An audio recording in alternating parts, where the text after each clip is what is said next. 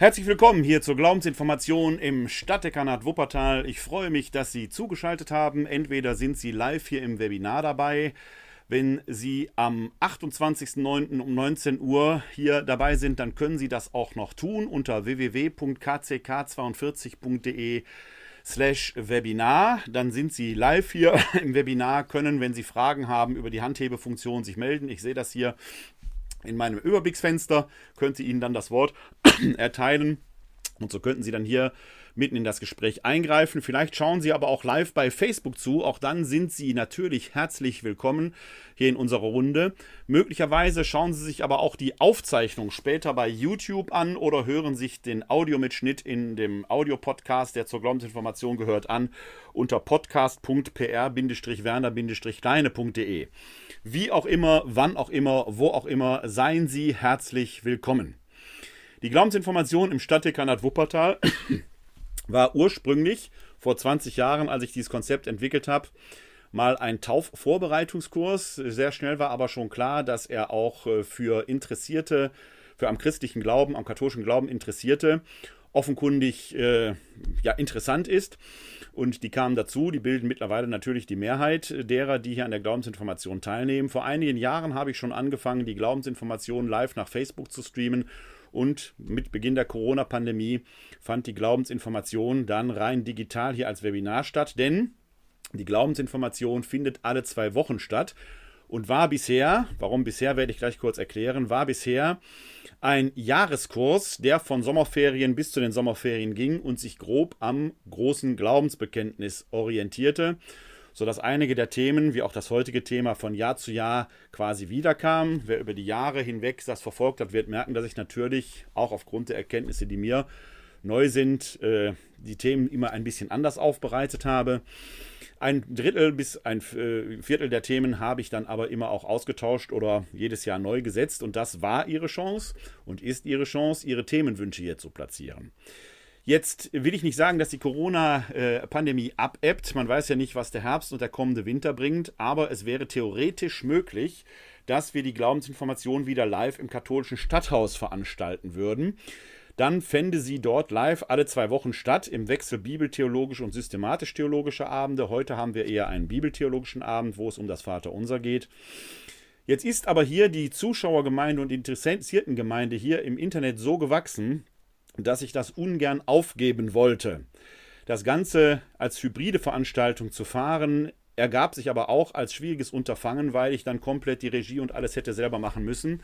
Ich habe mich deshalb entschlossen, diejenigen, die immer live ins Stadthaus gekommen sind, weiterhin einzuladen, aber zu einer gesonderten Veranstaltung, nämlich der Glaubensinformation Kompakt, die jetzt ab dem 6. Oktober, also ab nächste Woche, äh, alle zwei Wochen donnerstags um 12.15 Uhr stattfindet. Warum in der Mittagszeit? Weil diejenigen, die analog im katholischen Stadthaus dabei waren, oft, sagen wir mal, etwas reiferen Alters waren und durchaus dankbar sind, dass sie im Winter, wenn es schneit und das Wetter schlecht ist, nicht nach, nach, durch, nachts durch Wuppertal fahren müssen. Wir werden also beides machen, das eine tun und das andere nicht lassen. Die hier in Wuppertal die Live-Veranstaltung im katholischen Stadthaus schätzen, sind ab dem 6. Oktober gut alle zwei Wochen um 12.15 Uhr ins katholische Stadthaus an den bewährten Ort eingeladen. Und wir bleiben hier im Internet zusammen. Das hat aber auch die Folge, dass ich ab der nächsten Saison etwas flexibler mit, den, äh, mit dem Programm umgehen kann. Das heißt, wir werden hier nicht mehr turnusmäßig ähm, jedes Jahr bestimmte Themen wiederholen. Das wird immer wieder auch vorkommen, weil manche Themen so wichtig sind, dass man sie immer wieder wiederholen kann. Aber Ihre Themenwünsche haben dadurch mehr Platz und die sind willkommen. Wenn Sie da thematische Anliegen haben, die wir ab der nächsten Saison hier einpflegen können, dann schreiben Sie mir sehr gerne eine E-Mail an info-katholische-citykirche-wuppertal.de. Das können Sie auch tun, indem Sie, wenn Sie live bei Facebook dabei sind, äh, Ihre Themenwünsche in die Kommentarspalte schreiben. Ich habe den äh, Facebook-Stream äh, hier parallel dazu laufen. Ich werfe da immer wieder mal einen Blick drauf. Dann könnte ich auch da auf Ihre Fragen, so Sie die denn haben, reagieren. Das soll der Vorrede erstmal genug gewesen sein. Wie gesagt, noch einmal der Hinweis: Heute beginnt auch der Firmkurs für die Erwachsenenfirmung im zweiten Halbjahr die am 10. November in Düsseldorf stattfinden wird mit unserem Erzbischof Rainer Maria Kardinal Wölki. Die Firmenbewerberinnen und Bewerber, die jetzt live dabei sind, bitte ich dann nach dem Ende der Glaubensinformationsveranstaltung noch weiter hier im Chat zu bleiben, damit wir dann die Informationen austauschen können. Dann wird der Livestream aber entsprechend beendet sein. Ja, wir haben das äh, Vaterunser heute hier äh, als Thema. So sollt ihr beten, das Vaterunser. Ich habe Ihnen äh, dafür ein entsprechendes Materialblatt aufbereitet, das ich gleich auch einblenden werde, mit dem wir gleich arbeiten werden. Das können Sie sich aber auch als PDF-Datei herunterladen unter der äh, URL www.kck42.de-papervu. Also Paper Englisch für Papier und VU für Vater Unser unter www.kck42.de-papervu können Sie sich diese PDF-Datei hier herunterladen, die Sie sehen. Ich werde die aber gleich während des Vortrages auch mehrfach hier einblenden. Mit der werden wir entsprechend arbeiten. Das Vaterunser gehört zu den zentralen Gebeten. Nein, es ist das zentrale Gebet des Christentums, alleine deshalb, weil es der Tradition nach und auch dem biblischen Zeugnis nach auf Jesus selbst zurückgeht. Und das macht dieses Gebet natürlich für uns so äußerst wertvoll, es ist wichtig, dass wir uns das gleich näher anschauen. Ich möchte aber ein paar Vorbemerkungen machen, bevor wir in den Text einsteigen, denn das Vaterunser gehört zu den wichtigsten Gebeten. Nein, es ist das wichtigste Gebet, es ist das zentrale Gebet der Christenheit, aber es ist immer wieder auch umstritten. Das liegt unter anderem an der sogenannten sechsten Bitte des Vaterunsers und führe uns nicht in Versuchung weil dahinter die Frage steht, kann Gott uns überhaupt in Versuchen führen? Dazu werden wir später im Verlauf des Abends äh, etwas näher eingehen. Aber es werden eine Reihe von Argumenten vorgebracht, die dann dazu führen, dass man sagt, eigentlich müsste das ganz anders heißen. Eigentlich müsste das ganz anders übersetzt werden. Eigentlich müsste das heißen und führe uns durch die Versuchung oder ähnliches. Immer dann, wenn Sie von äh, selbsternannten Auslegerinnen oder Auslegern diese Worte hören, eigentlich und die Verwendung des Konjunktivs müsste, sollte man hellhörig werden.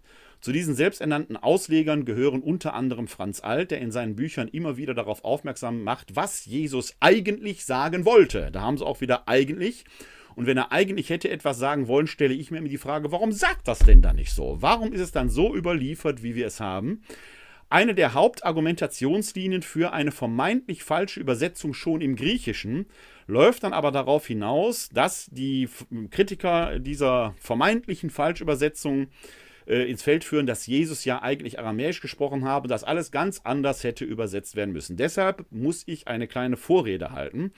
Denn diese ominöse These wird nicht nur von so merkwürdigen Autoren wie Franz Alt, der kein Theologe ist, der sich in seinen Büchern auf einen anderen Theologen beruft, wohlgemerkt auf einen. Da wird eine Einzelmeinung getreten, eine exegetische Außenseitermeinung, die dann plötzlich zum Nonplusultra erhoben wird.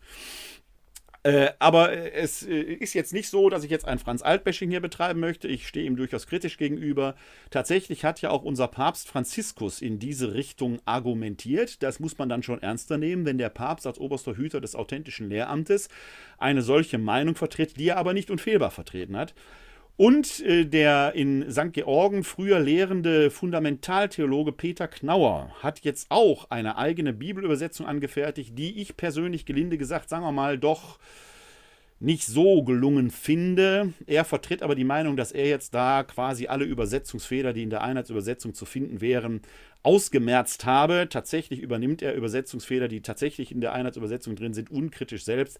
Auch da könnte ich einen eigenen Abend mal zum Thema Bibelübersetzung machen. Werden wir vielleicht dann in der nächsten Saison tatsächlich mal anschauen, welche Bibelübersetzungen sind so auf dem Markt, könnten empfohlen werden, was sind die Stärken und Schwächen der einzelnen Übersetzungen und so weiter und so weiter. Das heißt, wir müssen uns erstmal, bevor wir gleich an das Vaterunser selbst herangehen, einen Überblick über das verschaffen, was können wir denn als gegeben und als einigermaßen sicher annehmen. Und da möchte ich Ihnen jetzt, bevor wir in die eigentliche Textarbeit einsteigen, tatsächlich mal das Arbeitsblatt einblenden. Das sehen Sie jetzt hier. Das ist das Vaterunser und Sie sehen da drei Spalten. Eine solche Übersicht nennen wir in der äh, Exegese eine Synopse. Eine Synopse, das griechische Wort Synopse kommt von Synopsein, zusammenschauen heißt das übersetzt. Als Synopse bezeichnen wir gerade in der Bibelwissenschaft, gibt es auch in der Rechtswissenschaft und so weiter, ist mir bekannt, aber in der Bibelwissenschaft eine tabellarische Zusammenschau biblischer Texte, wo die verschiedenen Schriften, in denen diese Texte überliefert sind, nebeneinander gestellt werden. Und da sehen Sie, wir haben das Vaterunser einmal in einer Fassung im Matthäusevangelium, das ist diese Spalte hier. Wir haben das Vaterunser dann einmal in einer Fassung im Lukasevangelium, in dieser Spalte hier. Und dann gibt es die sogenannte liturgische Fassung, das ist in der dritten Spalte, in der rechten Spalte hier. Und das ist die Fassung, die wir beten, die wir kennen die wir offiziell in der Liturgie dreimal täglich beten. Im Morgengebet der Laudes, im Abendgebet der Vesper und in der täglichen Eucharistiefeier. Und natürlich ist es Ihnen völlig unbenommen, als Christin, als Christ privat am Tag dieses Vaterunser auch nach eigenem Beliegen noch viel, viel öfter zu beten. Aber offiziell kommt es in der Liturgie dreimal vor, am Morgen, am Abend und in der täglichen Eucharistiefeier. Und dort beten wir diese liturgische Fassung. Und wenn Sie in einem ersten Überblick mal überblicksartig diese drei Fassungen nebeneinander vergleichen, dann werden Sie feststellen, da gibt es natürlich Schnittmengen, aber auch Unterschiede. Und diese Unterschiede, die werden wir uns gleich näher anschauen und ich werde Ihnen dann versuchen zu erklären, warum und woher stammt denn dann diese dritte liturgische Fassung, die wir als Gebet des Herrn äh, lernen, verinnerlicht haben, wenn wir Christinnen und Christen sind und eben als zentrales Gebet der Christenheit täglich verrichten. Ich möchte mit Ihnen jetzt zuallererst in die Überlieferungsgeschichte schauen. Dazu möchte ich eine Grafik zeichnen. Da muss ich kurz mein iPad verbinden. Das dauert jetzt wieder einen ganz kleinen Moment. Das ist immer so der kleine Punkt, den wir äh, hier brauchen, wenn wir äh, die Dinge hier miteinander koppeln. So, jetzt habe ich mein iPad soweit vorbereitet. Wir überstoppen diese Übertragung und richten die nächste ein. Das war falsch. Ich brauche das hier. So. so, jetzt sehen Sie das Whiteboard. Wir haben, wenn wir in das Neue Testament schauen, vier Evangelien. Matthäus, Markus, Lukas und Johannes. Diese vier Evangelien können wir in sich noch einmal in zwei Gruppen teilen, nämlich in die Gruppe Matthäus, Markus und Lukas auf der einen Seite und Johannes auf der anderen Seite. Diese beiden Gruppen unterscheiden sich unter anderem in der Chronologie. Nach Matthäus, Markus und Lukas hat Jesus etwa ein Jahr öffentlich gewirkt, nach Johannes drei Jahre. Nach Matthäus, Markus und Lukas stirbt Jesus an einem Freitag, auf den das Pessachfest selber fällt. Nach Johannes stirbt Jesus in, an einem Freitag, just in der Stunde, in der die Paschalämmer im Tempel geschlachtet werden. Da wäre Passach, Pessach also einen Tag später. Das heißt, die Chronologien dieser vier Evangelien, der drei auf der einen und dem Johannes auf der anderen Seite, kriegen wir nicht harmonisiert. Da muss man Stellung beziehen. Und da muss man sich als Exeget verorten, welche Chronologie benutzt man denn oder welcher Chronologie folgt man. Der frühere Papst Benedikt entfaltet in seinen Jesusbüchern die Theorie, dass von der Chronologie her der Johannes bevorzugen sei. Da gibt es durchaus das eine oder andere Argument. Ich persönlich halte den Johannes aber für so durchtheologisiert, und tatsächlich wird er in einer Reihe, von einer Reihe von Exegeten, unter anderem auch von mir, als Midrasch bezeichnet, also als Kommentierung der drei synoptischen Evangelien, sodass ich selber den synoptischen Evangelien den chronologischen Vorzug gebe. Der Johannes schreibt dann eine Art äh, theologischer Kommentar, durchdringt das Ganze noch einmal theologisch. Und das führt dann dazu, dass zum Beispiel diese Pessach-Theologie bei Johannes dazu führt, dass Jesus das wahre Pessachlamm ist, während Jesus in dem synoptischen Evangelium das letzte Abendmahl als Pessachmahl feiert und so weiter und so weiter. Wenn Sie hier regelmäßig äh, bei der Glaubensinformation vorbeischalten, dann wissen Sie, dass äh, ich immer wieder auf dieses Thema zu sprechen komme. Äh, da muss man sich halt entsprechend verorten. Glücklicherweise hat Papst Benedikt in seinen Jesusbüchern ja auch gesagt, dass es eben nicht unfehlbare Lehre sei, sondern man könnte ihm widersprechen und davon mache ich hier freimütig Gebrauch. Wenn Sie jetzt nochmal das Arbeitsblatt rekapitulieren, wir blenden es ja gleich noch einmal ein, dann sehen Sie da, dass das Vaterunser bei Matthäus und bei Lukas überliefert ist. Also auf jeden Fall in diesem Block der den dreien zugehört. Diese drei, Matthäus, Markus und Lukas, nennen wir auch die Synoptiker. Da merken Sie, da taucht dieses Wort der Synopse wieder auf, weil diese drei Evangelien in einer Tabelle angeordnet werden können. Die nennt man dann auch eine Synopse. Und dann sieht man quasi in einer tabellarischen Zusammenschau, welche Stellen laufen parallel, teilweise wörtlich und wo weichen die voneinander ab. Eine solche tabellarische Zusammenschau kann jeder sich käuflich erwerben. Ich zeige Ihnen mal eine deutsche.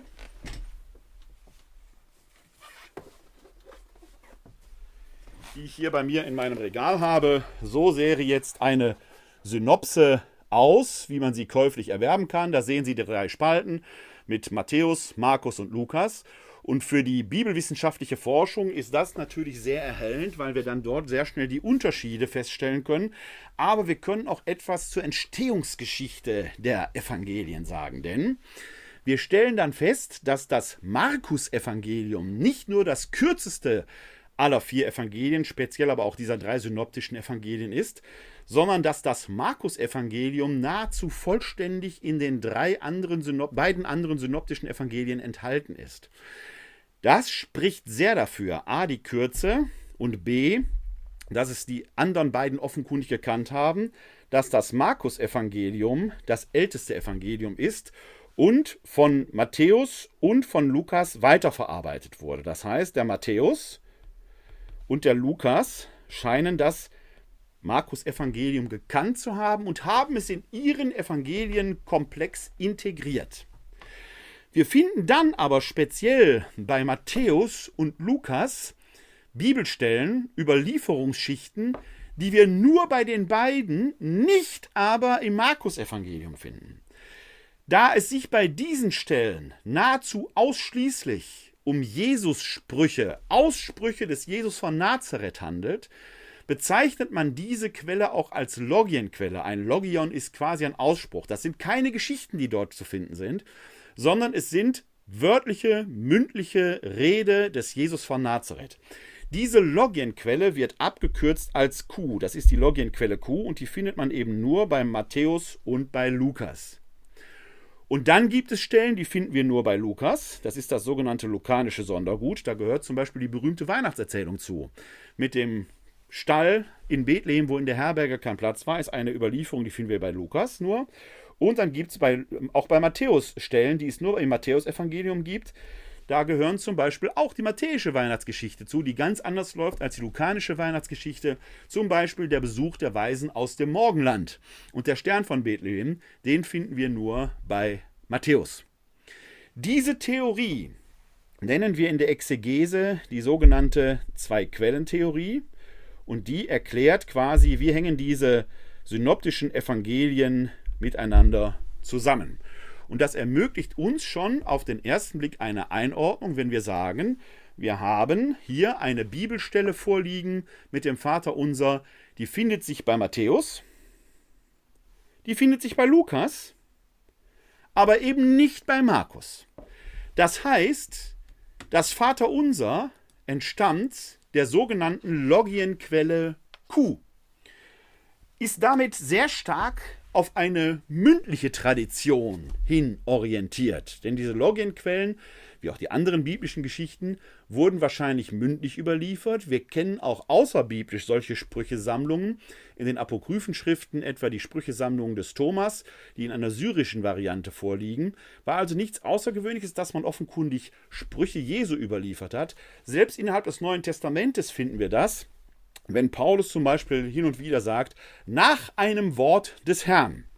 Und dann verbirgt sich dahinter offenkundig ein Ausspruch, den Jesus getan hat und den der Paulus jetzt hier seiner Gemeinde entsprechend überliefert. Das Vaterunser entstammt also dieser mündlichen Überlieferung. Und jetzt kann man sagen, bei mündlichen Überlieferungen ist das natürlich speziell, denn Jesus stirbt nach der synoptischen Tradition und Chronologie im Jahr 30 nach Christus, also nach unserer Zeitrechnung. Die Evangelien Markus wird aber nach 70 aufgeschrieben. Man kann das deshalb recht gut datieren, weil im Jahr 70 die Römer den Tempel in Jerusalem zerstören und äh, das jüdische Volk im römisch-jüdischen Krieg unterliegt. Und der Markus schaut darauf zurück Wenn Matthäus und Lukas den Markus gekannt haben, müssen die also noch jünger sein. Man vermutet, dass diese beiden Evangelien um das Jahr 80 aufgeschrieben wurden. Zwischen dem Jahr 30, dem Todesjahr Jesu und der Niederlegung, der schriftlichen Niederlegung der Evangelien liegen also zwischen 40 und 50 Jahre. Und bevor die ihre Geschichten niederschrieben, ist das, was dort niedergeschrieben wird, mündlich tradiert worden. Von Mund zu Ohr, von Mund zu Ohr. Und 50 Jahre sind schon ein langer Zeitraum. Von heute zurückgerechnet wäre das das Jahr 1972. Olympiade in München. Wir haben heute Aufzeichnungselemente. Heute zeichnen wir das auf Video auf, können es dadurch tradieren und haben dadurch einen authentischen Eindruck. In früheren Zeiten ging es nur durch Erzählung, von Mund zu Ohr, von Mund zu Ohr. Und Sie alle kennen dieses Spiel Stille Post. Natürlich verändert sich dadurch etwas. Das ist schon mal ein Punkt, der die kleinen Varianten in den Texten erklärt, die dann auch noch einmal adressatenspezifisch aufgeschrieben worden sind. Und auch das müssen wir uns klar machen, dass die Evangelien ja nicht für uns im Jahr 2022 geschrieben wurden, sondern ursprünglich an eine erst adressierte Gemeinde, ganz konkrete Menschen, die den Autoren, den Evangelisten höchstwahrscheinlich persönlich bekannt waren. Die hatten ganz konkrete Menschen für Augen, die, die, für die die das aufschreiben. Dazu werden wir später noch etwas hören, weil das sehr wichtig ist für die Unterschiede der lukanischen und der materischen Variante. Umso bemerkenswerter ist es aber, wenn wir wortgleiche Überlieferungen haben. Wortgleiche Überlieferungen. Und das betrifft unter anderem die sechste Bitte im Vaterunser, die so umstritten ist. Die ist im Neuen Testament wortidentisch. Und was Neue Testament heißt ganz konkret, wir schauen dort natürlich in den griechischen Urtext. Denn das Neue Testament, wie wir es kennen, ist auf Griechisch verfasst. Und siehe da, da haben wir sowohl, was das Vaterunser bei Lukas angeht, als auch das Vaterunser, was wir im Matthäusevangelium finden, was die sechste Vaterunser bitte angeht, im griechischen Urtext eine wortidentische Überlieferung. Ich kann die Ihnen gerne mal auf Altgriechisch vorlesen. Die heißt nämlich Kai me eisenenkes hemas eis. Und die steht so bei Lukas und so bei Matthäus. Das ist schon mal ein starkes Indiz, dass es sich hier um einen zentralen Satz handelt, der so wortgetreu überliefert wurde, dass es dort keinen Zweifel gab. Es geht aber noch weiter. Wenn Sie ein neues Testament in Griechisch zur Hand nehmen und dann eine wissenschaftliche Ausgabe haben, ich halte Ihnen mal hier das matthäische Vaterunser in die Kamera. Das Vaterunser, den Text sehen hier oben. Das ist aber der Text, den die Herausgeber dieses Neuen Testamentes sind, dies, äh, sind die äh, Herren und Damen Nestle und Arland. Arland ist ein Ehepaar, Kurt und Barbara. Die haben sich für diese Textvariante entschieden. Hier unten sehen Sie auf der Seite, was so aussieht wie Anmerkungen, den sogenannten textkritischen Apparat. Und der ist für uns in der Exegese von unschätzbarem Wert, weil man natürlich früher keine Bücher gedruckt hat. Früher ist jetzt vor 2000 Jahren.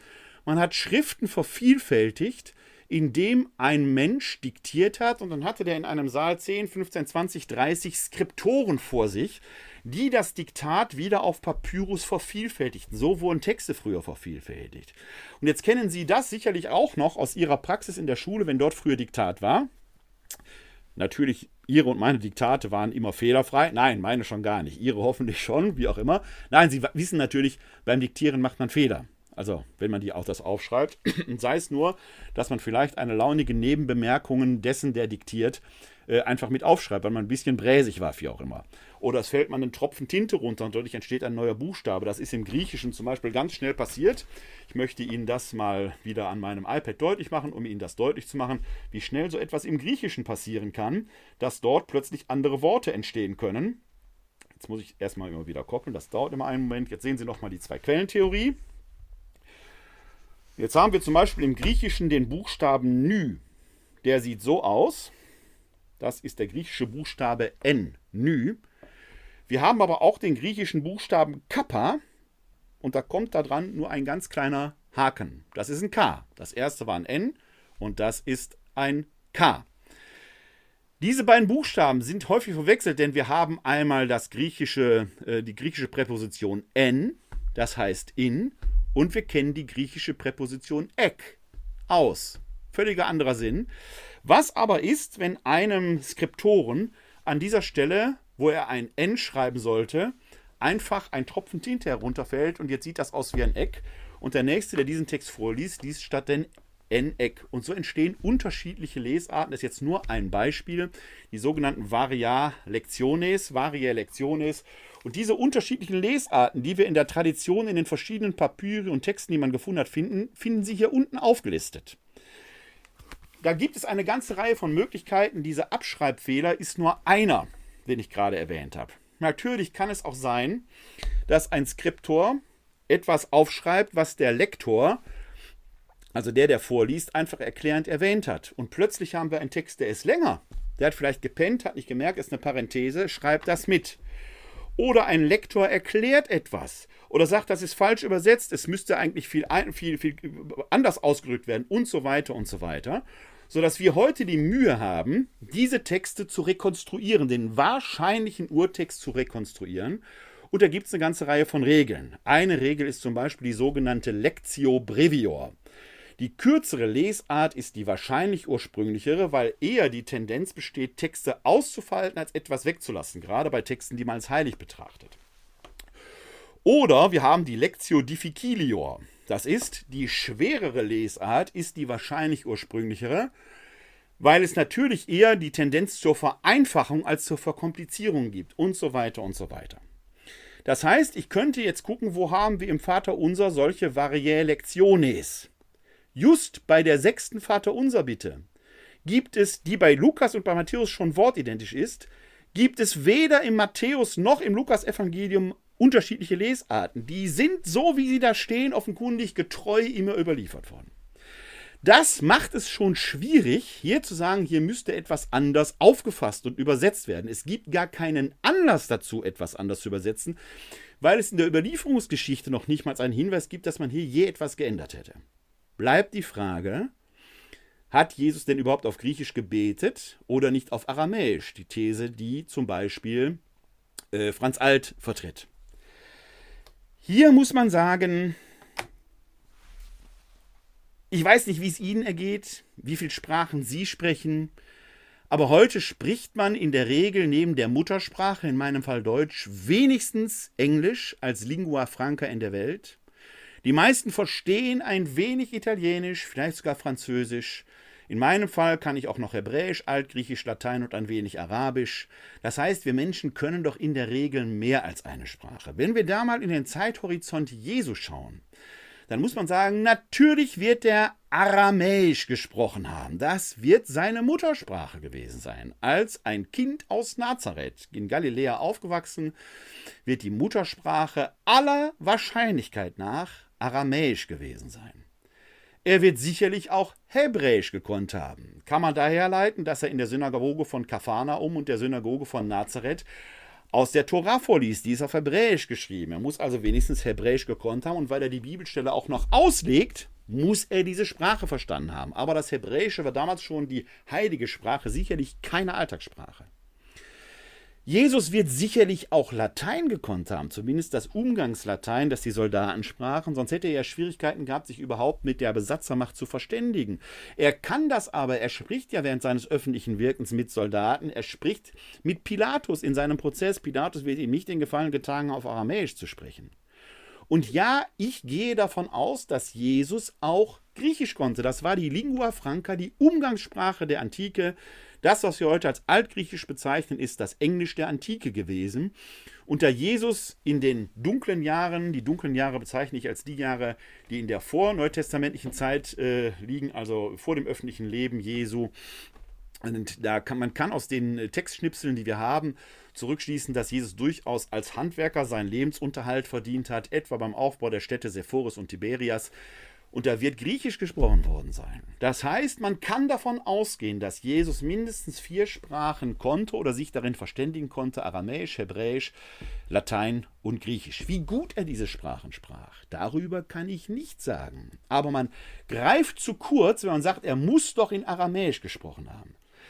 In den beiden Überlieferungskontexten des Vaterunsers spielt nämlich ein bestimmtes Setting eine Rolle das Matthäus, im Matthäusevangelium ist das Vaterunser in der sogenannten Bergpredigt verordnet, verortet, in der Lukas-Variante in der Feldrede, das ist das Pendant zur äh, Bergpredigt. Also eine Gruppe von Menschen, eine größere Gruppe von Menschen hört Jesus zu. Ist das wahrscheinlich, dass das nur Einheimische waren? Nein, ist es nicht. Da werden auch Leute gestanden haben, die nicht Galiläer sind. Das heißt, Jesus muss vor der Herausforderung gestanden haben, in welcher Sprache spreche ich hier, damit die Leute mich verstehen. Das macht es eher wahrscheinlich, dass er sogar auf, auf Griechisch gepredigt hat, als auf Aramäisch. Wir wissen das nicht. Ich will Sie nur dafür sensibilisieren, dass diese Argumentationsschiene, er muss es in jedem Fall auf Aramäisch gepredigt haben, so einfach eben nicht funktioniert. Es könnte von vornherein auf Griechisch angelegt gewesen sein. Man führt aber dann bei den Kritikern der vorgegebenen Übersetzung, der vorgegebenen Überlieferung an, dass man, wenn man das Vaterunser jetzt zurück übersetzt ins Aramäische, dort ein Verb steht, das anders übersetzt hätte werden müssen. Hierzu muss man einen ganz kleinen Exkurs machen in die semitischen Sprachen, denn die semitischen Sprachen, dazu gehört das Hebräische, das Aramäische, das Arabische, funktionieren anders in einer anderen Sprachlogik als die indogermanischen Sprachen, zu denen das Deutsche, das Latein und das Altgriechische gehört. Wir kennen sogenannte Tempora, Vergangenheit, Gegenwart, Zukunft, Präteritum, Imperfekt und so weiter und so weiter. Die sind so in den semitischen Sprachen gar nicht bekannt. Die semitischen Sprachen kennen dafür sogenannte Status, zehn sogenannte Status für die Verben. Und da gibt es den sogenannten zweiten Stamm, das ist der Kausalstamm, der verwendet wird, wenn die Ursache oder der Verursacher einer Handlung beschrieben wird. Und hier geht jetzt Franz Alt hin und konstruiert, dass doch bei dieser Bitte und führe uns nicht in Versuchung im Aramäischen der Kausalstamm verwendet werden hätte werden müssen und dann müsste das eben heißen und führe uns durch die Versuchung hindurch. Das ist ehrlich gesagt schräg. Das ist ehrlich gesagt in vielerlei Hinsicht schräg. Warum? Erstens. Noch heute leben in äh, Palästina, Israel, im Nahen Osten aramäische Christen, die die Sprache Jesu sprechen, die verwenden ein komplett anderes Verb als Franz Altes verwendet. Das Verb, das die aramäischen Christen verwenden, wird übersetzt mit und führe uns nicht in Versuchung. Zweitens.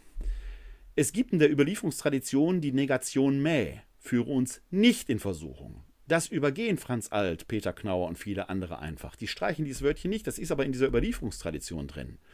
Kann man doch nicht einfach übergehen. Und drittens, mein Hauptargument, zu der Zeit, als die Evangelien aufgeschrieben werden, gibt es noch Augen- und Ohrenzeugen der Ereignisse um Jesus von Nazareth. Wir wüssten davon, dass es nämlich dann andere Lesarten gäbe, die es aber nicht gibt. Vor allen Dingen hätten die doch Einspruch erhoben, dass Jesus etwas ganz anderes gemeint hat. In der Summe muss man also bereits hier sagen, die Kritik trifft gerade bei der sechsten Vaterunser Bitte in Ermangelung anderer Lesarten völlig ins Leere. Es gibt aber noch etwas. Und das möchte ich Ihnen an einem Beispiel sagen, wie schwierig das ist mit solchen Rückübersetzungen und den Rückübersetzungen von Rückübersetzungen. Vielleicht kennen Sie das Lied Englishman in New York von Sting. Da singt Sting in äh, diese Liedzeile I'm an alien, I'm an legal alien, I'm an Englishman in New York. Wenn wir dieses Lied jetzt, sagen wir mal, ins Deutsche rückübersetzen würden, dann würde man Alien sagen, heißt eigentlich Außerirdischer. Aber zweifelsohne ist der englische Mann Sting in New York kein Außerirdischer, also müsste man es doch mit übersetzen mit Fremder. Das wäre doch die richtige Übersetzung dafür. Also würde das auf Deutsch heißen, ich bin ein Fremder, ich bin ein Fremder, ich bin ein Engländer in New York. Wenn wir das jetzt wieder übersetzen ins Englische, würde aber niemand auf die Idee kommen, Alien für Fremder zu wenden, sondern Stranger oder Fellow oder wie auch immer oder Foreigner oder irgendwie sowas. Also würde da plötzlich heißen, I'm a Foreigner, I'm a Foreigner, I'm an Englishman in New York. Alien fällt weg. Hat er aber komponiert. Und hier merken Sie, wie fatal diese Methode von Franz Alt ist. Die beweist nicht nur nichts, sondern sie führt komplett in die Irre. Wir müssen uns damit abfinden, dass Jesus von Nazareth offenkundig tatsächlich gebetet hat und führe uns nicht in Versuchung. Stellt sich die Frage, und die stelle ich hier und jetzt, bevor wir dann in die Textarbeit einsteigen, kann Gott in Versuchung führen? Er kann. Jesus selbst hat es erlebt bei seiner Versuchung, als er in der Wüste war. Da heißt es nämlich, der Geist trieb ihn in die Wüste und dort wurde er versucht. Gestern Abend habe ich mit meinem Freund und Kollegen aus dem Alten Testament, Tilmarken Steiner, in Jerusalem lebend, äh, über Einsamkeit diskutiert. Er hatte dort einen Text aus Jeremia, äh, den er ausgelegt hat und den wir diskutiert haben, auch da ging es darum, dass die Begegnung mit Gott durchaus zu einer Anfechtung werden kann, in die Einsamkeit führen kann, also zur Versuchung wird, herauszubrechen, um mit den Lustigen wieder zu sein. Auch das kann eine Versuchung sein. Bei Paulus finden wir im ersten Korintherbrief den Satz, Gott versucht uns nie über unsere Kraft hinaus, auch wenn mit dem Jakobusbrief festzustellen ist, dass Gott uns nicht zum Bösen versucht. Denn das griechische Wort Perasmos, traditionell mit Versuchung übersetzt, kann auch Prüfung heißen. Und wer von uns würde abstreiten, dass man vor einer Prüfung nicht darum bittet, möge die Prüfung nicht zu hart für uns werden? Das kann man doch nachvollziehen. Es bleibt also nichts übrig. Diese sechste Vaterunser Bitte steht da so, wie sie steht. Man kann den Papst Franz Alt und all die, die sich mit dieser sechsten Bitte schwer tun, durchaus verstehen, weil sie eine Herausforderung ist. Und natürlich ist es nicht verkehrt zu beten und führe uns durch die Versuchung hindurch. Das ist ein veritables, ernstzunehmendes Anliegen. Aber es ist dann nicht mehr das Gebet Jesu. Es ist dann das Gebet von Papst Franziskus oder von Franz Alt oder von Lieschen Mütter und Heinz Schmidt, die das ehrlicherweise und vollen Herzens beten können. Ich will das gar keine madig machen. Nur wenn wir das Gebet des Herrn beten, steht da und führe uns nicht in Versuchung. Wie haben wir das zu verstehen? Und jetzt schauen wir in den Text. Ich blende Ihnen die Synopse noch einmal ein mit dem Vater Unser. Und Sie sehen, dass in beiden Fällen, ich habe es vorhin schon erwähnt, das Vater Unser in einem kontextuellen Rahmen steht. Bei Matthäus eben der Bergpredigt, bei Lukas der sogenannten Feldrede. Und da sind die hineingewoben. Und bei Matthäus gibt es den Vorlauf, den habe ich mit in die Synopse hineingenommen. Da heißt es nämlich, wenn ihr betet, macht es nicht wie die Heuchler. Wenn ihr betet, sollt ihr nicht plappern wie die Heiden, die meinen, sie werden nur erhört, wenn sie viele Worte machen. Macht es nicht wie sie, denn euer Vater weiß, was ihr braucht, noch ehe ihr ihn bittet. So sollt ihr beten. Ein wichtiger Hinweis auf die Adressaten der matthäischen Gemeinde, denn da ist von den Heiden die Rede. Die Heiden sind nicht einfach Ungläubige, sondern die Heiden sind die sogenannten Goyim und ein Goy, Goy ist Singular, Goyim ist Plural, ein Goy ist ein Nicht-Jude. Die Goyim, die Heiden, das sind die aus den Völkern, die nicht zum Volk Israel, nicht zum jüdischen Volk gehören. Das heißt, Matthäus warnt seine Gemeinde, macht es nicht wie die Heiden, denn der Matthäus schreibt an jüdische Christen, an Judenchristen. Er schreibt zu denen, das finden wir oft im Matthäus-Evangelium, in einer jüdischen Denkweise. Das werden wir gleich beim Vater unser wiederfinden. Der Matthäus warnt also, macht es nicht wie die, die viele Worte machen. Es kommt nicht auf die Wortanzahl an, denn euer Vater im Himmel weiß, was ihr braucht, noch ehe ihr ihn bittet. Auch wichtiger Hinweis. Gott braucht nicht unser Gebet. Er braucht nicht unsere Bitten. Nein, er weiß doch längst, was wir brauchen. Das Gebet scheint weniger für Gott, sondern mehr für uns zu sein, um unsere Beziehung zu Gott immer wieder zu restituieren. Auch das müssen wir gleich bei der Exegese des Textes bedenken. Lukas leitet folgendermaßen ein. Jesus betete einmal an einem Ort und als er das Gebet beendet hatte, sagte einer seiner Jünger zu ihm, Herr, lehre uns beten, wie schon Johannes seine Jünger beten gelehrt hat. Da sagte er zu ihnen, wenn ihr betet, so sprecht.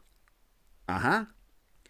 Bei Lukas kommen die Jünger des Johannes ins Spiel, die bei Matthäus gar nicht auftauchen. Auch das ein wichtiger Hinweis. Denn in der frühen Zeit der Kirche, heute ist das für uns nach ja, heute im Jahr 2022, wo die Kirche in der Krise ist, auch nicht mehr selbstverständlich. Aber früher war es gar nicht so klar, dass Christus der Messias ist. Da sind wir durch 2000 Jahre Kirchengeschichte ganz anders konditioniert. In der Zeit, in der sich die Kirche bildet, in dieser frühen Christenheit, gab es viele konkurrierende Gruppen. Eine ganz starke waren die Johannesjünger von Johannes dem Täufer. Die gibt es heute noch im Nahen Osten als kleine Sprengselgemeinde. Die waren aber zur Zeit der Entstehung der frühen Kirche eine durchaus nennenswerte Konkurrenz. Und wir finden das häufig im Neuen Testament, dass diese Konkurrenz so ausgelebt wird. Natürlich, das Neue Testament ist eine Tendenzschrift, die für Christus spricht. Natürlich immer in dieser Tendenz, Christus ist der Messias, nicht Johannes, der ist nur der Vorläufer. Aber hier wird eine Konkurrenz aufgebaut und diese Johannesjünger waren vor allen Dingen im hellenistischen Kontext relevant, sprich im heidenchristlichen Kontext. Der Matthäus schreibt für Judenchristen, der Lukas schreibt für Heidenchristen. Das sind Christen, die keine Juden waren, sondern sich aufgrund einer großen Sympathie zum Monotheismus, zum Christentum bekehrt hatten. Das war im äh, neutestamentlicher Zeit eine große Konfliktlinie, die wir heute gar nicht mehr so nachvollziehen können, weil es heute so gut wie keine Judenchristen mehr gibt. Wir sind eine Kirche aus Heidenchristen. Sie und ich, die allermeisten jedenfalls, sind Heiden, also nicht Juden. Wir haben also eine judenchristliche Version des Vaterunsers und eine heidenchristliche Version des Vaterunsers. Und die schauen wir uns jetzt mal näher an, weil wir dadurch auch die kleinen Unterschiede, es gibt natürlich eine riesengroße Schnittmenge, aber wir können da natürlich die schönen kleinen Unterschiede erklären und erkennen, die wir gleich im Neuen Testament in der Überlieferung des Vaterunsers entdecken können. Wir schauen zuerst einmal auf das matthäische Vaterunser. Das lese ich einmal am Stück vor. Danach das lukanische Vaterunser. Dann gehen wir das mal so abschnittweise durch. Bei Matthäus heißt das Vaterunser: Unser Vater in den Himmeln. Dein Name werde geheiligt, dein Reich komme, dein Wille geschehe, wie im Himmel, so auf der Erde. Gib uns heute das Brot, das wir brauchen, und erlass uns unsere Schulden, wie auch wir sie unseren Schuldnern erlassen haben. Und führe uns nicht in Versuchung, sondern rette uns vor dem Bösen. Soweit Matthäus. Bei Lukas Vater, dein Name werde geheiligt, dein Reich komme, gib uns täglich das Brot, das wir brauchen, und erlass uns unsere Sünden, denn auch wir erlassen jedem, was er uns schuldig ist, und führe uns nicht in Versuchung. Etwas kürzer, etwas knackiger. Und in der Diktion erscheint es uns etwas prägnanter. Das matthäische Vaterunser scheint etwas ziselierter zu sein. Und das hat einen Grund. Gehen wir da jetzt mal Vers für Vers vor. Und Sie merken schon in der ersten Übersicht, da gibt es eine Schnittmenge es gibt dann aber kleine, feine, durchaus relevante Abweichungen. Und just bei der sechsten Bitte gibt es keine Abweichung. Die ist bei beiden, ich erwähnte es schon, auch im griechischen Urtext, wortidentisch. Beginnen wir mit der Anrede. Unser Vater in den Himmeln bei Matthäus, bei Lukas ganz schlicht Vater. Zuerst muss man hier feststellen, die Vateranrede, und darüber haben wir bei der letzten Glaubensinformation vor zwei Wochen gesprochen, muss man metaphorisch auffassen. Es geht nicht darum, ob Gott Mann oder Frau ist, sondern es geht um die Archetypik, die hinter der Vatermetapher steht, weil der Vater dieses Freiheitsmotiv stärker präsentiert metaphorisch als die Muttermetapher. Wir haben vor zwei Wochen gesehen, dass von Gott sehr wohl in der Bibel auch mit mütterlichen Metaphern die Rede ist. Wenn Jesus aber hier vom Abba, vom Vater, vom Papa spricht, dann signalisiert er damit dieses Freiheitsmotiv und das ist für das Verständnis des Vaters eminent wichtig. Die Mutter ist die Versorgende, die ohne Zutun quasi die Kinder satt macht. Der Vater ist derjenige, der die Kinder im Stand setzt, sich selbst zu ernähren. Archetypisch gesprochen, wohlgemerkt, wir sind in der, auf der metaphorischen Ebene, nicht im Real Life. Das ist aber für das Verständnis des Vaterunsers wichtig. Und das geht schon zurück auf den jüdischen Gebrauch dieser Metaphern. Dann haben wir im matthäischen Vaterunser diese Erweiterung Vater unser oder unser Vater in den Himmeln, Plural. Plural. Das geht zurück auf die jüdische Mystik, nach der der Himmel sieben Sphären hatte. Das geht wiederum zurück auf die damals bekannten sieben Planeten die jeweils eine himmlische Sphäre bildeten, und Gott wohnt in der höchsten Sphäre, sprich im siebten Himmel. Wir finden das im Neuen Testament häufiger. Paulus etwa schildert im zweiten Korintherbrief eine Vision, da redet er von einem Mann, wahrscheinlich meint er sich selbst, der bis in den vierten Himmel vorgerückt sei, um von dort aus die Herrlichkeit Gottes zu schauen. Er war aber noch nicht im siebten Himmel. Die Rede vom siebten Himmel kennen Sie und ich aber natürlich, wenn wir das höchste Glücksgefühl der Gefühle haben, wenn wir schwerst verliebt sind, dann sind wir im siebten Himmel. Dass hier also vom Vater in den Himmeln die Rede ist, ist für jeden Judenchristen, für jeden jüdisch denkenden Menschen sofort ersichtlich. Es ist der Gott und Vater Abrahams, Isaaks und Jakobs und Jesu Christi, nämlich der Vater, an den das jüdische, der Gott, an den das jüdische Volk glaubt. Die Griechen hingegen, die Heiden, die Nichtjuden, die Hellenisten, kannten gar keinen Himmel in diesem Sinn. Die kannten ein weißes Etwas, was über ihnen war. Das ist das Interessante, dass die Griechen den Himmel noch nicht mal als blau bezeichnen, sondern das war das Licht, das kam irgendwie von oben. Die griechischen Götter wohnten auf dem Olymp. Die wohnten nicht im Himmel, sondern auf dem Berg. Also man hätte sagen müssen, Vater unser auf dem Berg. Ja, aber Quatsch. Und weil diese Rede in den griechischen Ohren so missverständlich klingt, sagt Lukas einfach nur Vater. Wenn man da gesagt hätte, Vater in den Himmel, hätten die Griechen sofort den Denkfehler gemacht, den heute noch manche machen, wenn sie denken, der würde da oben auf einer Wolke hocken. Deswegen, um diesen Irrtum zu vermeiden, belässt Lukas es einfach bei der Anrede Vater. Punkt. Dann geht das Vaterunser weiter. Dein Name werde geheiligt. Das ist bei beiden gleich. Hier geht es darum, dass hier eine typisch jüdische Redeweise aufgenommen wird. Denn der jüdische Gottesname Yahweh, blende jetzt nochmal mein, äh, mein, mein Whiteboard ein, weil ich Ihnen den gerne mal auf Hebräisch aufschreibe, damit Sie das einmal vor Augen haben. Der jüdische Gottesname Yahweh besteht aus vier Buchstaben. Das ist das sogenannte Tetragramm. Kleinen Moment. Dauert immer einen kleinen Moment. So. Ich zeige das mal hier oben rechts ein. Das sähe auf Hebräisch so aus: J, H, W, H. Man liest im Hebräischen von, links, von rechts nach links.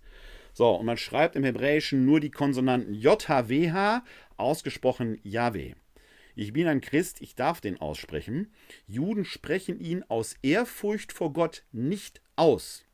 Überall da, wo in der Heiligen Schrift dieses sogenannte Tetragramm auftaucht, ersetzen die Juden es durch ein anderes Wort, zum Beispiel Adonai, übersetzt mit der Herr, aber zum Beispiel auch mit Hashem. Und Hashem bedeutet der Name.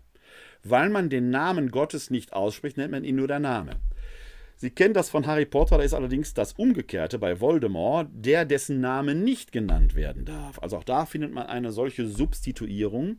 Und wenn Sie den letzten Berliner Tatort mit Beret Becker gesehen haben, die ja dort eine jüdische Kommissarin besteht, dann sagt die am Anfang des letzten Tatortes äh, Baruch Hashem, gesegnet sei der Name, was nichts anderes heißt, gepriesen sei Gott. Das wird hier aufgenommen. Der Name des Herrn sei gepriesen, dein Name werde geheiligt. Und hier kommt etwas zum Klingen, was für die Gebetspraxis enorm wichtig ist, auch für das private Gebet von Christinnen und Christen, von Juden und Jüdinnen zumal. Das ist falsch, ich wollte das Vaterunser einblenden. Wenn wir das Vaterunser als Ganzes nämlich sehen, dann können wir sehen, dass dort eine Zweiteilung ist. Die erste, gut die erste Hälfte bis hierhin ist der Blick auf Gott gerichtet. Die Perspektive geht auf den Vater. Die zweite Hälfte hingegen sind die Bitten, die uns Menschen betreffen. Und so ist das beim christlichen und beim jüdischen Beten. Bevor wir mit unseren Bitten um die Ecke kommen, geben wir zuerst Gott die Ehre. Bevor wir etwas sagen, hören wir zuerst.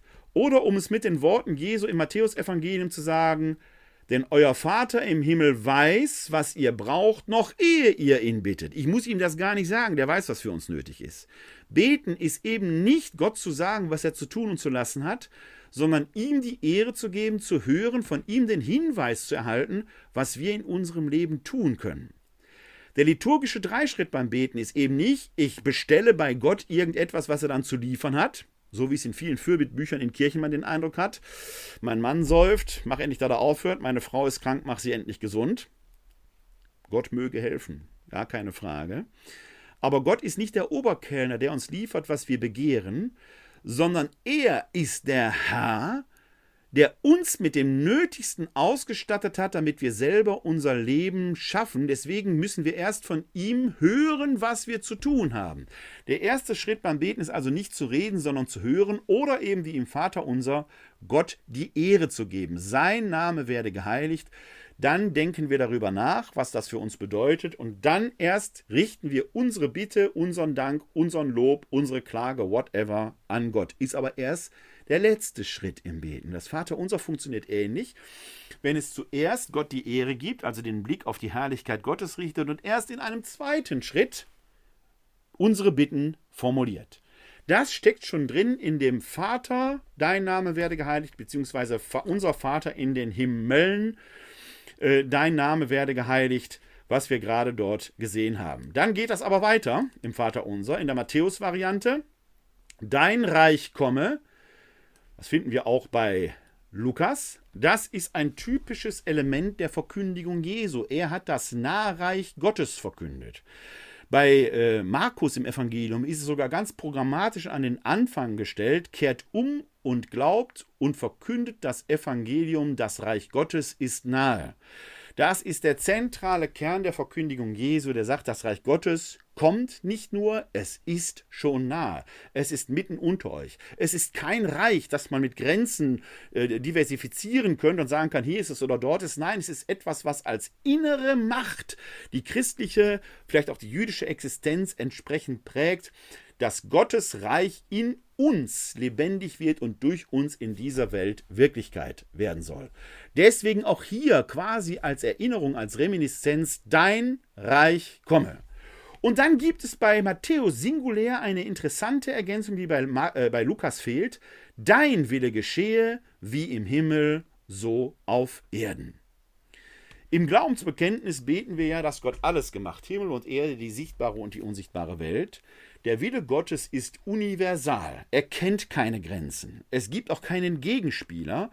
Sein Wille soll Wirklichkeit werden, soll geschehen im Himmel wie auf Erden. Gleichzeitig ist dieser Satz im Matthäusevangelium noch von einer besonderen Relevanz. Denn am Schluss seines Lebens, am Abend vor seinem Leiden und Sterben, wird Jesus im Garten Gethsemane beten, dass der Kelch des Todes an ihm vorübergehen möchte. Und dann ergänzt er, aber nicht mein Wille, sondern dein Wille soll geschehen. Das ist eigentlich die erste Stolperschwelle. Ich verstehe selten, warum die Leute erst immer bei der sechsten Vater unser Witte stolpern. Der man muss doch schon hier stolpern, wenn man die Geschichte Jesu kennt und weiß, dass er, Blut und Wasser schwitzend, im Garten Gethsemane den Tod vor Augen noch bittet, lass den Tod an mir vorübergehen, dann aber sagt, nicht mein Wille, sondern dein Wille soll geschehen. Dann heißt das doch, wir liefern uns an Gott aus, der möglicherweise uns in Situationen führt, die wir am liebsten vermeiden möchten. Ja, wenn das keine Versuchung, wenn das keine Prüfung ist. An Jesus wird aber deutlich, dass genau das möglich ist, denn Jesus, der irdische Jesus, hätte sein Leiden und Sterben zumindest am Abend zuvor noch vor seiner Verhaftung am liebsten vermieden. Das muss man einfach so feststellen. Und liefert sich doch da dem Willen Gottes wortidentisch mit dem, was wir hier im Matthäus Evangelium lesen, aus dein Wille geschehe im Himmel wie auf der Erde. An dieser Stelle kippt das Vaterunser den Blickwinkel weg von Gott auf unsere irdische Existenz. Jetzt wird es nämlich sehr materiell. Gib uns heute das Brot, das wir brauchen, bei Matthäus. Bei Lukas ähnlich, aber nicht identisch, gib uns täglich das Brot, das wir brauchen. Aha, der Unterschied ist heute und täglich. Und der bildet sich sogar im griechischen Text ab. Im griechischen Text bei Matthäus heißt es an dieser Stelle, finden wir das äh, Wörtchen heute, äh, heißt dort äh, Semeron. Und bei Lukas finden wir das Wort an dieser Stelle, ich muss das eben kurz suchen, die Stelle Hemeran, also Semeron und Hemeran. Die anderen Worte sind wieder identisch. Woher kommt das? Es hängt mit dem Zeitempfinden zusammen, das jüdisch denkende Menschen von indogermanisch denkenden Menschen unterscheidet. Ich erwähnte es vorhin schon, dass die semitischen Sprachen keine temporal im uns bekannten Sinn kennen. Die kennen Konstrukte, mit denen Vergangenheit und Zukunft und so weiter konstruiert werden können. Der Form nach kennt man das natürlich schon. Aber erstmal im Denkempfinden sind die semitischen Sprachen wesentlich gegenwärtiger. Da ist das, was jetzt geschieht, wichtig. Und deshalb kann der Matthäus beten, das gib uns heute das Brot, das wir brauchen. Heute. Morgen ist ein neues heute.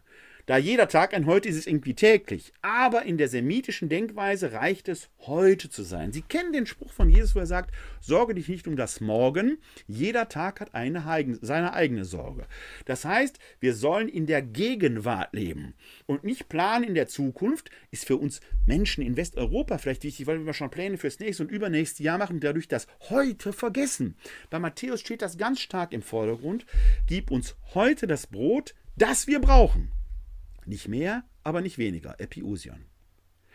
Lukas griechisch denkend, schreibt an griechisch geprägt, die griechisch denkend geprägte Menschen und das Griechische kennt gestern, heute, morgen, auch in den Zeittemporar für die Verben. Und da wäre zu sagen, gib uns heute das Brot, da würde sofort jeder fragen, und morgen? Deswegen muss Lukas aus dem Matthäischen heute ein täglich machen. Für Matthäus ist klar, morgen ist auch wieder ein heute und übermorgen auch. Aber in der griechischen Denkweise wird, weil jeder Tag ein eigenes heute hat, ein tägliches Brot, das wir brauchen. Das macht adressatenorientiert den zentralen Unterschied hier in dieser Bitte zwischen Matthäus und Lukas aus. Auch hier wieder das wir brauchen. Aber warum nur Brot? Warum nicht Wein oder Wasser? Warum nicht Schnitzel? Warum nicht Salat oder Gemüse? Weil im Brot etwas ganz Wesentliches deutlich wird. Denn Brot fällt nicht vom Himmel. Brot entsteht durch das Ineinander von göttlicher Gabe und menschlicher Arbeit. Und das geht zurück auf ein jüdisches Gebet, das sogenannte Beraka-Gebet. Ich versuche das gerade zu finden, weil ich das bis heute nicht schaffe, das auswendig äh, zu repräsentieren. Ich hätte es mir natürlich vorher besser ausgesucht. Es ist ein Gebet, das täglich in der Eucharistiefeier sogar gebetet wird. Und zwar, wenn der Priester nach der Gabenbereitung äh, die Patene mit den Hostien hochhält, die sind dann noch nicht konsekriert und den Kelch. Wir singen meistens derweil ein Lied und das ist einigermaßen schade, weil wenn wir das Lied nicht singen würden, würde der Priester dieses Gebet nämlich laut sprechen. Und dieses Gebet geht zurück auf die alten Beraka-Gebete. Und über das Brot betet der Priester folgendes. Gepriesen bist du, Herr, unser Gott, Schöpfer der Welt, Du schenkst uns das Brot, die Frucht der Erde und der menschlichen Arbeit. Wir bringen dieses Brot vor dein Angesicht, damit es uns das Brot des Lebens werde.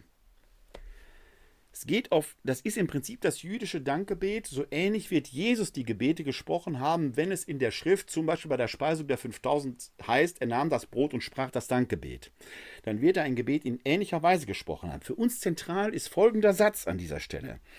Du schenkst uns das Brot, die Frucht der Erde und der menschlichen Arbeit.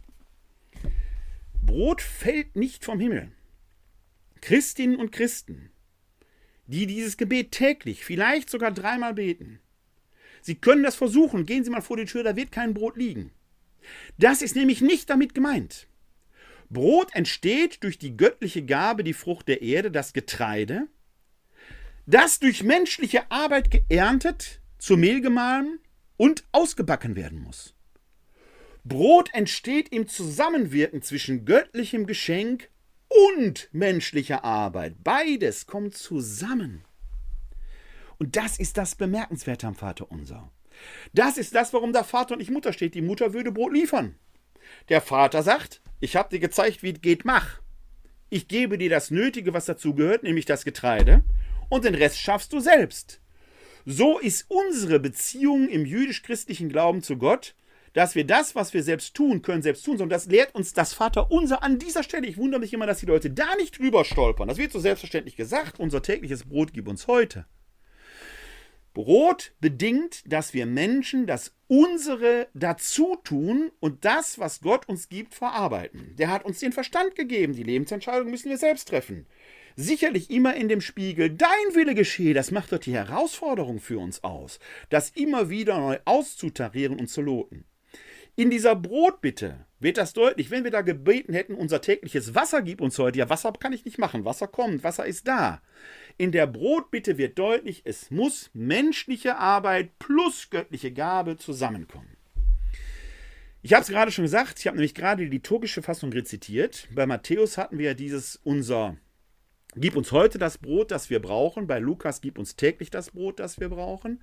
Und an dieser Stelle können Sie sehr schön sehen, wie das liturgische Vaterunser entsteht, weil natürlich beides das Wort Gottes ist und beides wichtig ist. Können wir, speziell in der katholisch-kanonistischen Tradition, nicht einfach einer Lesart den Vorzug geben, sondern wir lassen beides gelten und fügen das wie in einem Puzzle, wie in einer Harmonisierung zusammen sodass aus dem Gib uns heute das Brot, gib uns täglich das Brot wird unser tägliches Brot, gib uns heute. Und weil das schon tautologisch ist, fällt an dieser Stelle das, das wir brauchen, weg. Weil es natürlich heute das Brot, das wir brauchen, täglich das Brot, das wir brauchen, unser tägliches Brot gibt uns heute, ist das quasi aufgehoben. Eine solche Harmonisierung finden wir übrigens auch bei den Abendmahlsberichten, wenn es heißt, mein Blut vergossen für die vielen. Damit sind in dem Fall die Heidenchristen gemeint aus jüdischer Sicht. Mein Blut vergossen für euch, das sind die Heidenchristen gemeint aus heidenchristlicher Sicht. Wird in unserer Abendmahlstradition, wenn sie in eine heilige Messe gehen, mein Blut vergossen für euch und die vielen. Da haben sie auch wieder beides. Es wird wie in ein Puzzle ineinander geschoben, sodass aus den biblischen Überlieferungen die liturgische wird, in denen die biblische Überlieferung in ihrer Komplexität und in ihrer Vielfalt aufgehoben ist. Als allererstes in der Perspektive, die auf uns Menschen geht, steht also die existenzielle Bitte um das heutige bzw. das tägliche Brot, aber schon mit dem Hinweis, wenn man diese jüdische Berakat-Tradition im Hintergrund hat, da muss beides zusammenkommen, göttliche Gabe und menschliche Arbeit. Wenn wir beten, bestellen wir bei Gott nicht einfach, der soll unsere Probleme lösen. Wir sonnen uns quasi selbstreflektiv im Lichte Gottes, hoffend, dass uns die Erleuchtung kommt und ob die sich aus dem Innersten nach oben wölbt oder ob Gott sie uns allen gibt, ist dann gar nicht mehr relevant, dass wir den Hinweis bekommen, wie wir unser Problem lösen können. Lösen müssen wir es aber selbst. Brot backen muss der Mensch immer noch selbst. Und wenn Sie jetzt sagen, ich gehe aber beim Bäcker kaufen, dann hoffen Sie, dass Sie einen guten Bäcker haben, denn der hat da etwas gemacht und dessen Dienstleistung zahlen Sie dann mit einem entsprechenden Obolus. Dann geht das Vaterunser weiter. Und erlass uns unsere Schulden, wie auch wir sie unseren Schuldnern erlassen haben. Bei Matthäus bei Lukas, und erlass uns unsere Sünden, denn auch wir erlassen jedem, was er uns schuldig ist. Ähnlich, aber nicht gleich. Ursprünglicher, vielleicht jesuanischer, weil jüdischer denkend, ist vielleicht die Matthäusfassung, aber der Lukas adaptiert sie für eine heidenchristliche Denkweise. Schauen wir uns zuerst die matthäische Fassung an und erlass uns unsere Schulden, wie auch wir sie unseren Schuldnern erlassen haben. In der jüdischen Denkweise gibt es dieses Sündenverständnis. Es gibt schon einen Sündenbegriff, aber ein, eine Sünde macht uns Gott gegenüber zu Schuldnern. Wir bleiben Gott etwas schuldig. Und am Yom Kippur-Tag, dem großen Versöhnungstag, den das jüdische Volk äh, jetzt von heute aus gesehen in einigen Tagen feiert, wird quasi diese große Schuld jährlich getilgt. Das heißt, in der jüdischen Denkweise bedeutet ein Fehlverhalten, Gott gegenüber eine Schuld zu haben. Das ist durchaus merkantil zu verstehen. Das geht hinein bis in das berühmte Talionsprinzip, das immer wieder missverstanden wird, wenn es heißt Auge um Auge, Zahn um Zahn. Damit ist nicht gemeint, ich soll dem anderen auch ein Auge ausreißen, wenn ich eins verloren habe, sondern ich muss eine entsprechende Wiedergutmachung bezahlen. Ja, also äh, de, de, der körperliche Makel, der mir von einem anderen zugefügt wurde, wird dadurch getilgt, indem es eine Ausgleichszahlung gibt. Und in dieser Denkweise ist eben ein Fehlverhalten Gott gegenüber, schafft mir eine Schuld, mein Karma wird negativ. Und wie kann ich das wieder positiv bringen? Im Vater Unser heißt es, bei Matthäus eben äh, konsequent ausgedrückt, äh, und erlass uns unsere Schulden, wie auch wir sie unseren Schuldnern erlassen haben. Das heißt, ich muss vorgängig meine Bereitschaft signalisiert haben, dass ich es, dass ich einem anderen das zu geben bereit bin, was ich jetzt von Gott verlange. Den Blick nur auf sich zu richten, ohne den Mitmenschen im Blick zu haben, funktioniert eben nicht. Da haben wir schon wieder Göttliches und Menschliches muss gleichberechtigt zusammenwirken. Das, was ich von Gott fordere, muss ich bereit sein, im Leben den anderen zu geben. Wir kennen gerade im Matthäusevangelium dieses Gleichnis vom Schuldner, dem eine große Schuld erlassen wird, obwohl er eigentlich in den Schuldturm gehört hätte und der nichts Besseres zu tun hat, als einem seiner Schuldner dort die Schuld einzutreiben und in den Schuldturm werfen zu lassen. Also die Gnade, die ihm zuteil geworden ist, kann er einem anderen nicht gewähren. Daran erinnert das Matthäus-Evangelium. Wenn du Gott um die Tilgung deiner Schulden bittest, dann handle bitte vorher selbst deinen Mitmenschen so. Wenn du selbst kleinlich in deinem Leben bist, kannst du Gott gegenüber nicht das Große verlangen. So die matthäische Variante, woraus eine Ethik der vorgängigen Vergebung den anderen gegenüber äh, restituiert werden kann. Bei Lukas kommt ein anderer Begriff vor. Und erlass uns unsere Sünden, denn auch wir erlassen jedem, was er schuldig, was er uns schuldig ist. Wir fangen mal mit der zweiten Satzhälfte an. Für Lukas und die Heidenchristen scheint es im Vergleich zur matthäischen Gemeinde, die daran erinnert werden muss, dass sie auch eben Schuldvergebung gewähren muss, selbstverständlicher zu sein, denn hier haben wir eine indikativische Formulierung.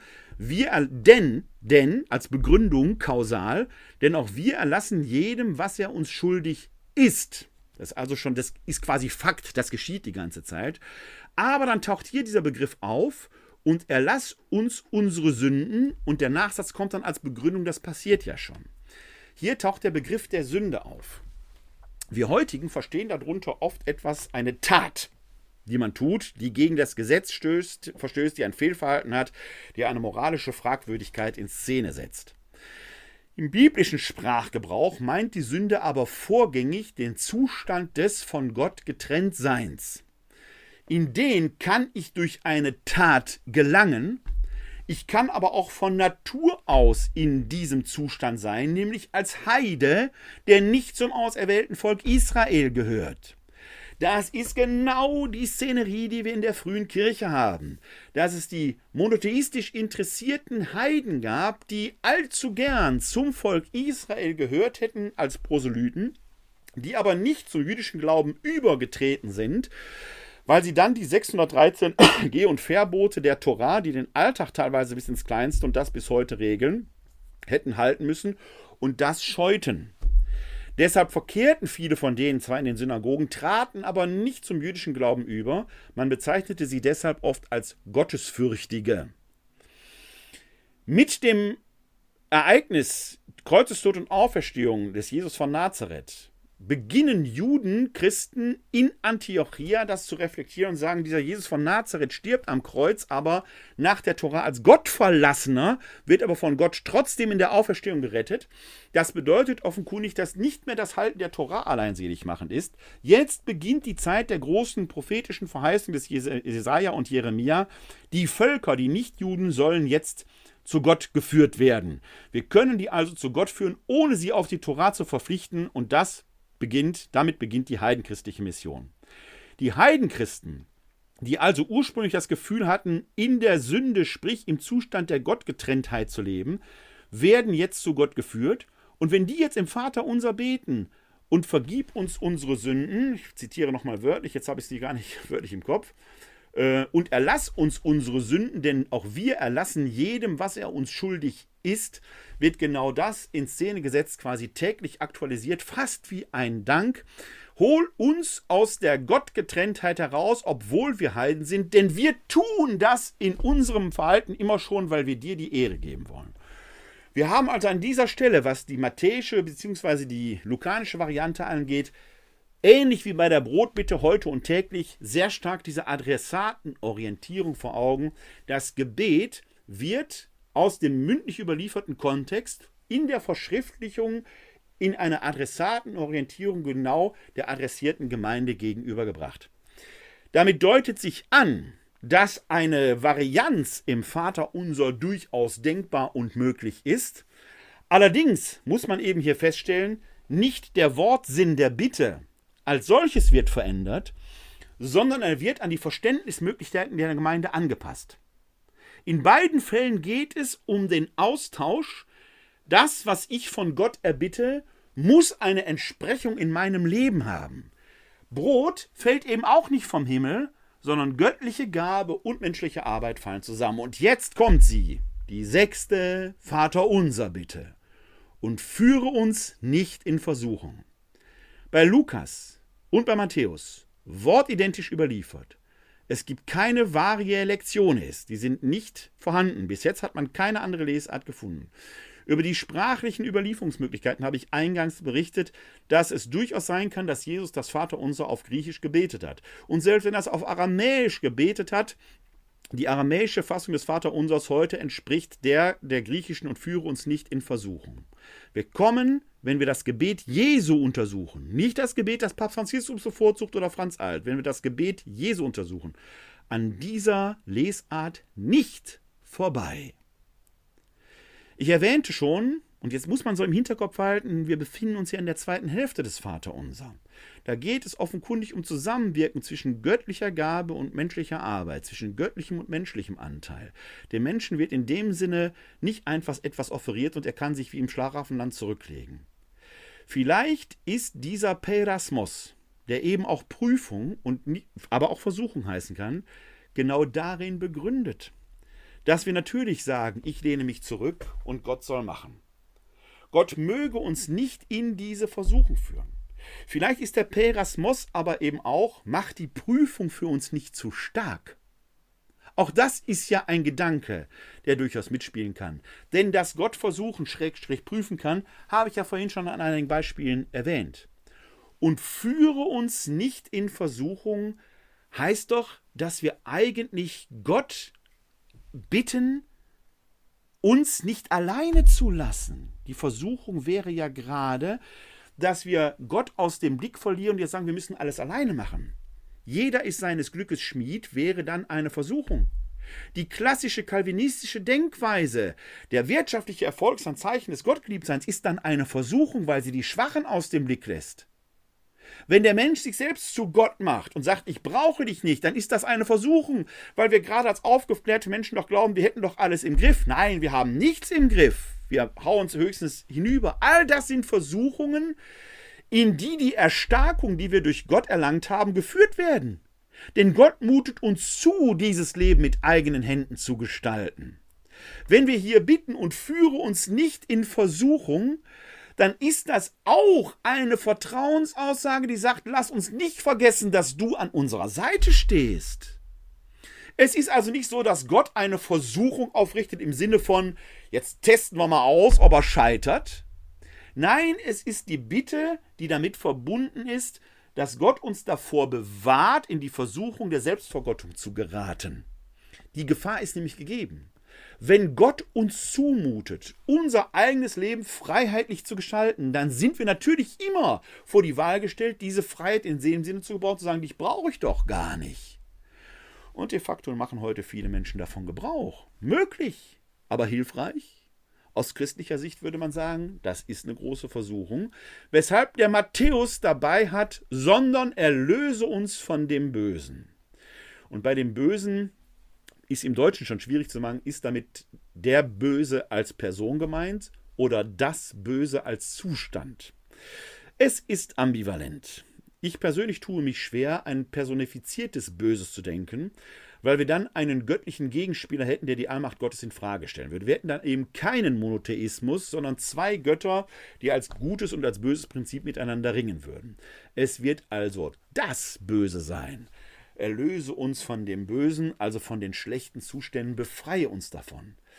Wer hier nicht begreift, dass das eine Vertrauensaussage ist, in der es nicht darum geht, führt Gott uns in Versuchung, Fragezeichen, kann sagen, die Weise, die Gott uns zugedacht hat, als sein Ebenbild auf Augenhöhe in dieser Welt zu leben, ausgestattet mit der Vollmacht, diese Schöpfung zu hegen und zu pflegen, dann wird Ihnen jetzt schon deutlich, wie groß diese Versuchungen sind. In diesen Tagen sprudelt aus der Ostsee aus drei Lecks Nord Stream 1, Nord Stream 2 massenhaft Methangas. Das lässt nicht Gott da sprudeln. Es ist gesprudelt, weil auf diese Leitungen ein menschlicher Anschlag ist. Ich will jetzt gar nicht bewerten, wer ihn gemacht hat. Wer das verursacht ist, dazu wissen wir noch viel zu wenig. Aber es ist Menschenwerk. Dass diese Schöpfung vor die Hunde geht, dass wir einen Klimawandel haben und so weiter und so weiter, ist Menschenwerk. In diese Versuchung haben wir uns selbst und nicht Gott hat gesagt, macht die Schöpfung zunichte. Gott hat gesagt, ich gebe euch die Schöpfung an Heim, dass ihr sie hegt und pflegt. Das ist das, macht euch die Schöpfung untertan. Wie sollen wir gute Könige und Königinnen diese Schöpfung bewahren? Wir aber glauben, wie Tyrannen an Gottes Stadt über diese Schöpfung herrschen zu können. Die Versuchung ist mit dieser Zumutung gegeben. Deshalb ist an dieser Stelle dieses Dein Wille geschehe nochmal wichtig, wie Jesus es im Garten Gethsemane gebetet hat, der in der Versuchung stand, die Beine in die Hand zu nehmen und Fersengeld zu geben. Menschlich verständlich. Aber wenn er so reagiert hätte, wäre Kreuzestod und Auferstehung nicht passiert. Kann Gott in Versuchung führen? Er hat es schon getan, indem er uns die menschliche Freiheit gegeben hat. Und in der Bitte und führe uns nicht in Versuchung, sondern erlöse uns von dem Bösen, ist genau dieser Aspekt gegeben, dass wir nochmal erinnert werden, eben nicht nur auf uns selbst zu vertrauen, bei all der Zumutung, die Gott uns gibt, so wie Brot nicht vom Himmel fällt, sondern durch menschliche Arbeit erst geschaffen wird, so bestünde umgekehrt die Gefahr, dass der Mensch nur auf seiner Hände Arbeit vertraut und nicht mehr Gott die Ehre gibt. Da erhält diese sechste Bitte ihren Sinn drin. Und wenn man die jetzt abändert, gerät dieses Gebet an dieser Stelle in eine Schieflage und führe uns durch die Versuchung, ist dann zu romantisch. Da fehlt letzten Endes dieser Anspruch drin, dass Gott und Mensch und Mensch und Gott immer wieder ihr gespanntes Beziehungsverhältnis immer wieder ins Lot bringen müssen. So wie in Beziehungen Liebende sich immer wieder neu ausloten müssen. Sie werden jetzt hier in dem lokanischen, der lokanischen Variante dieses und führe uns in Versuchung, damit hört das Gebet dort auf. Es gibt aber tatsächlich eine Varia Lectio, in der der Zusatz, sondern er rette uns von dem Bösen, auch auftaucht, wahrscheinlich von Matthäus übernommen. Ich hatte vorhin eingangs äh, schon gesagt, dass ähm, wir bei ähm, äh, die sogenannte Lectio Brevio haben, die führt dazu, dass in den lokanischen Übersetzungen des Vaterunsers das auf wegfällt, wo man sagt, es gibt eben auch stark bezeugte Lesarten, in denen dieser Zusatz fehlt. Und deswegen wird er oft bei Lukas äh, nicht überliefert, obwohl man ihn durchaus mal hinzugesetzt hat. Das liturgische Vaterunser entsteht jetzt, ich habe es vorhin schon angedeutet, indem man die matthäische Variante und die lukanische Variante ineinander verschränkt. Die Schnittmengen werden vereinheitlicht und die Unterschiede werden quasi miteinander textlich verwoben, sodass dann mit dem liturgischen Vaterunser eine dritte Variante entsteht, in der das matthäische und das lukanische Vaterunser enthalten sind. Nämlich Vater unser im Himmel, geheiligt werde dein Name, dein Reich komme, dein Wille geschehe, wie im Himmel so auf Erden, unser tägliches Brot gib uns heute und vergib uns unsere Schuld, wie auch wir vergeben unseren Schuldigern, und führe uns nicht in Versuchung, sondern erlöse uns von dem Bösen. Und wenn Sie an dieser Stelle den Impuls verspüren, weiterzubeten, denn dein ist das Reich und die Herrlichkeit und die Kraft in Ewigkeit. Amen. Dann ist das zutiefst verständlich, aber diese sogenannte Doxologie, die aus der Psalmentradition kommt, die wir am Ende mancher Briefe im Neuen Testament finden, gehört ursprünglich eben nicht zum Vaterunser dazu. Sie ist deshalb in der Vesper und in der Laudes wird er nicht mitgebetet. In der heiligen Messe, wenn das Vaterunser gebetet wird, ist dazwischen der Einschub, den der Priester betet, und dann geben wir Gott abschließend nochmal die Ehre. Es gehört vom Empfinden für viele mit zum Vaterunser, ist aber streng genommen eine abschließende Lobpreisung, die im ursprünglichen Vaterunser nicht enthalten ist. Das Vaterunser ist das zentrale Gebet, das uns Christen beseelt. Es ist, wenn man es recht betrachtet, eine Zumutung. Und zwar nicht nur wegen der sechsten Vater unser Bitte. Es mutet uns Menschen nämlich zu, unser eigenes Leben zu gestalten. Mit der Hilfe Gottes. Brot fällt nicht vom Himmel. Gott gibt uns das, was wir zum Leben brauchen. Etwas zum Leben machen müssen wir aber selbst. Sagt Gott nicht dem Adam, als er erwachsen ist, im Schweiße deines Angesichtes wirst du dein Brot verdienen, und dann macht er ihm doch Fälle, um ihn gut ausgerüstet ins Leben zu schicken. So ist unser Gott. Er rüstet uns mit dem Nötigsten aus und mutet uns dann ein Leben in Freiheit zu. Achten Sie darauf, dass Sie nicht in Versuchung geraten. Vielleicht haben Sie jetzt die eine oder andere Frage, dann lade ich Sie herzlich ein, wenn Sie hier im Webinar sind, können Sie über die Handhebefunktion sich da melden. Ich habe das gerade hier im Blick. Das scheint offenkundig nicht der Fall zu sein. Scheuen Sie sich aber auch nicht, mir gerne eine E-Mail zu schreiben, wenn Sie möchten, an info-katholische-citykirche-wuppertal.de. Es kann im Moment etwas dauern, bis Sie eine Antwort erhalten, weil ich wieder in so einer Phase bin, wo ich sehr, sehr viele E-Mails erhalte und äh, die Tage sind im Moment sehr voll. Ich beantworte jede.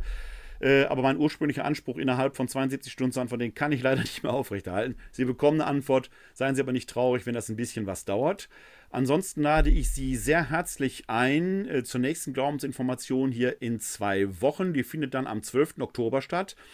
Und dann wird es um einen Themenwunsch aus Ihren Reihen gehen. Da wurde ich nämlich gebeten, mal etwas zum Rosenkranz zu machen. Das Thema lautet dann Beten und Tasten, eine Einführung in den Rosenkranz am 12. Oktober.